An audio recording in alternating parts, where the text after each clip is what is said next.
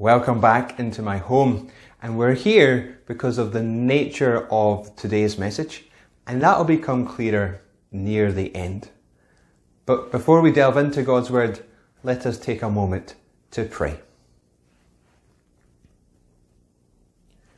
May the words of my mouth and the meditations of all our hearts be pure and blameless in your sight, O Lord, our strength and our Redeemer. Amen. I wonder how you responded to the news this week about the extra restrictions. I wonder how you felt as we awaited that news being released. I suspect there's a, broad range of reaction and feeling associated with what we've heard. And many of us may have a sense that the crisis continues, that these unprecedented days have carried now beyond six months and their end, well, we just don't know when that will be. In the midst of it all, we might be asking, where is God? What's He up to? And these are questions and emotions that the people of God across the ages have felt and asked. Indeed, David, who wrote the psalm we read today, he was in a crisis. For he faced people who were bent on doing evil towards him, ready to go to war, ready to show savagery and devour him like a pack of wild beasts, ready to pounce and bring him low. David faced his own crisis, and we face ours, each just as life threatening, each just as potentially unsettling. Yet, I'm struck by David's posture, his reaction, the emotions that flow through him, for twice he speaks of his confidence. He says, Though war break out against me, even then I will be confident. I remain confident of this. I will see the goodness of the Lord in the land of the living. In the midst of his crisis, David still has a confidence, a feeling of security. I wonder if we do. I wonder where or to whom we go when life seems too much to handle? Is it a spouse or a close friend, a trusted advisor or parents even? I'm sure David was surrounded by all such people, yet his confidence comes from another source. His confidence comes from another relationship. It comes from his intimate relationship with God. Notice what David says in verse 1. The Lord is my light and salvation. Whom shall I fear?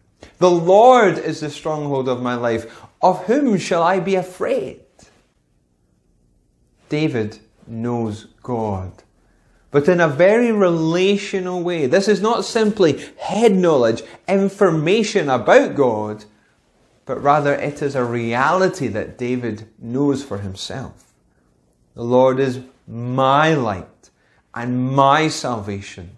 The Lord is the stronghold of my life.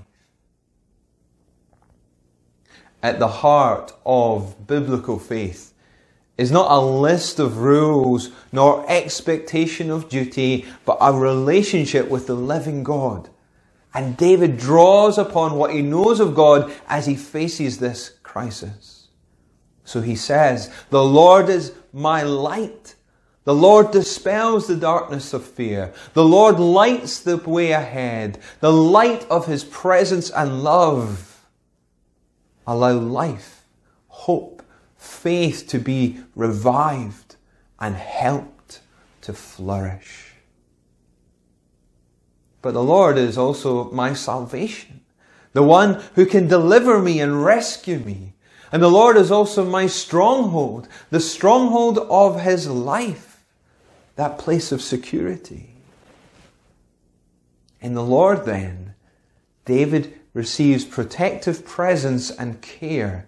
And it is this very relationship which allows David to maintain a confidence without fear, but also without minimizing the realities either. I wonder, do you have that confidence? In the midst of our crisis, in the midst of whatever crisis you may be individually facing, is there a quiet confidence in who God is? God doesn't promise to fix all our problems now. And yet the Lord's people over the centuries have affirmed His unchanging nature, that in Him they have found light and salvation and a place of refuge, a stronghold, even in the greatest and darkest of times. I wonder, do you share in that? Or do you want to share in that? C.S. Lewis tells of his experience standing in a dark shed on a sunny day. Though through a chink in the wall, a sunbeam probed its way into the dark interior of the shed. And Lewis suggests it is two quite different things to look at the beam of light and how it interacts with the dark, illuminating only a small part of the shed, or to step into the light and look along the beam to its source. If you want to share in the confidence of David, you need to come into the light. The light that comes from a relationship with God, a relationship that we pursue and invest time in, a relationship that is personal to you and not confined to four walls on a Sunday morning.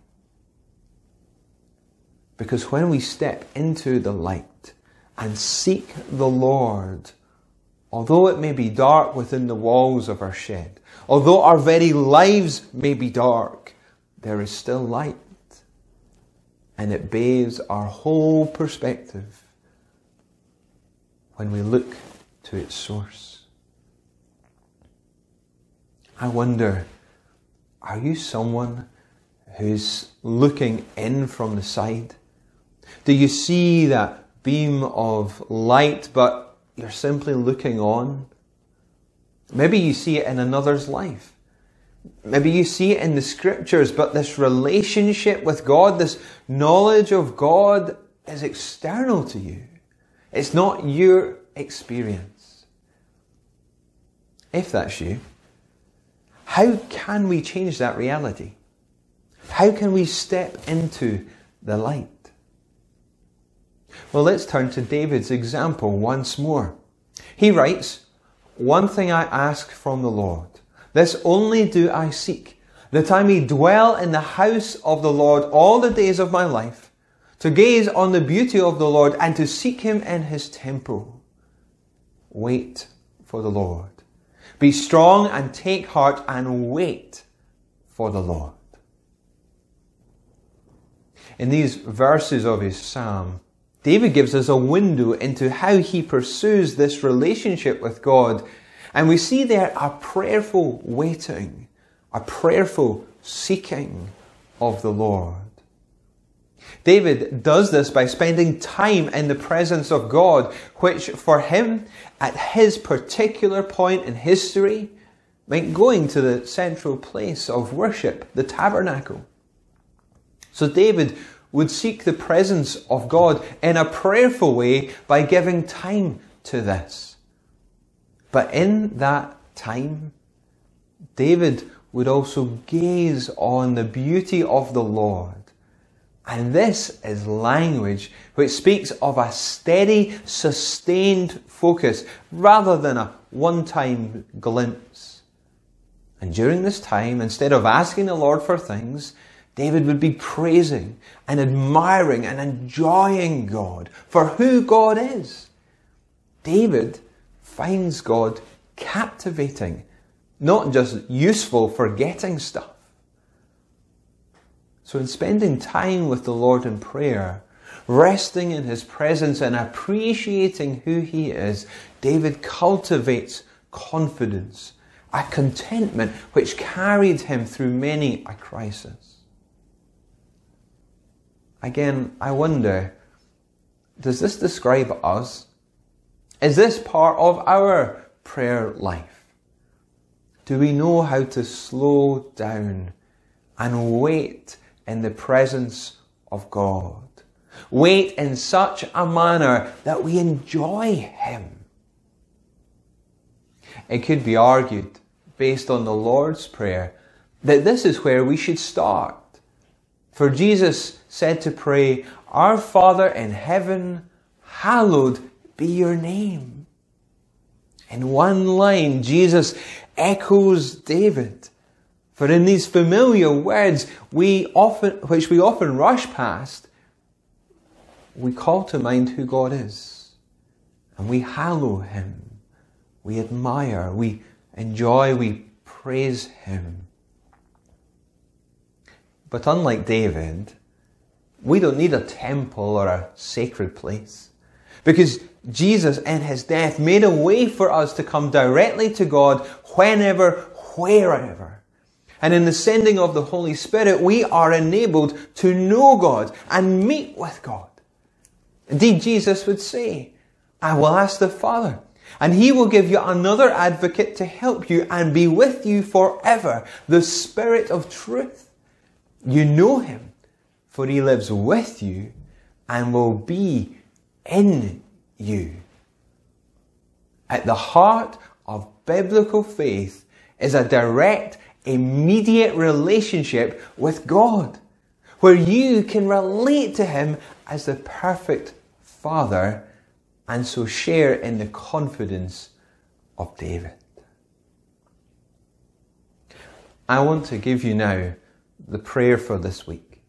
A prayer that my own minister, Kenny Borthwick, shared in a parish magazine some eight years ago. Yet it has stuck with me ever since, and I keep turning to it, especially in the hard times. And I can do that because it's only one line. It reads, Abba, beloved Father, I belong to you. I am your Son, and I bring you great joy. My encouragement to you this week is to take five minutes each day and pray this line. Talk with God about each word Talk with him about the words you find hard. Talk with him about the wonderful reality that is captured in these words. Also, can I encourage you to pray it out loud? In our psalm, David said, Hear my voice when I call, Lord. David spoke out and there is something powerful, life giving when we pray directly to God and speak out. I'm not asking you to do it in front of people, but the things we believe and hold dear are the things we put into words. And the same is true in our relationship with God. So I encourage you to try speaking out this prayer this week. And so, why don't we take a moment to pray this together? And I'm going to move to a more comfortable seat to do that. So, here we are in my living room. In the seat I sit in each morning to spend time with God. And from time to time, I'll use that line. But I'll also use it when I'm out walking Hector in the woods and fields. So use it where you see fit. Use it where you need and want to connect with God. And I'm going to pray this just now because sometimes we need to try things out or see other people try things out before we maybe feel able to give it a shot. Because it's really not hard, this prayer. So let us pray it just now. Let us pray. Abba, beloved Father, I belong to you. I am your Son. And I bring you great joy. Abba, beloved Father, I belong to you. I am your Son, and I bring you great joy. Abba. How amazing, Lord, that, that you, the God of the whole universe, invites me to call you Abba, Father God, Daddy God. That you desire this, this intimate, personal relationship with me. In my moments in this day, Lord, when when I'm going to find it hard, help me to turn to you, Abba. Help me to know your presence, your affirmation, your love. Abba, I ask that you would give me your spirit as we were praying last week from Ephesians, that I might know the length and breadth and height and depth of your love in fuller measure. Please help me, Abba, to know more of your love. For I ask it in Jesus' name. Amen. So I just focused on one word there. You can do it literally for every word, marveling at the invitation of God. This prayer is based on the scriptures. And obviously, if you are female, then change son for daughter. I encourage you to pick son or daughter rather than child because I feel it, it really gives it a different nuance. But feel free to, to experiment. It doesn't have to be fixed. So, we are invited into this personal relationship with God. And following the example of David, let us be a people who seek who gaze upon the beauty of the Lord by enjoying Him and being in His presence. May it be so. Amen. We close our time together with our final hymn, And Can It Be?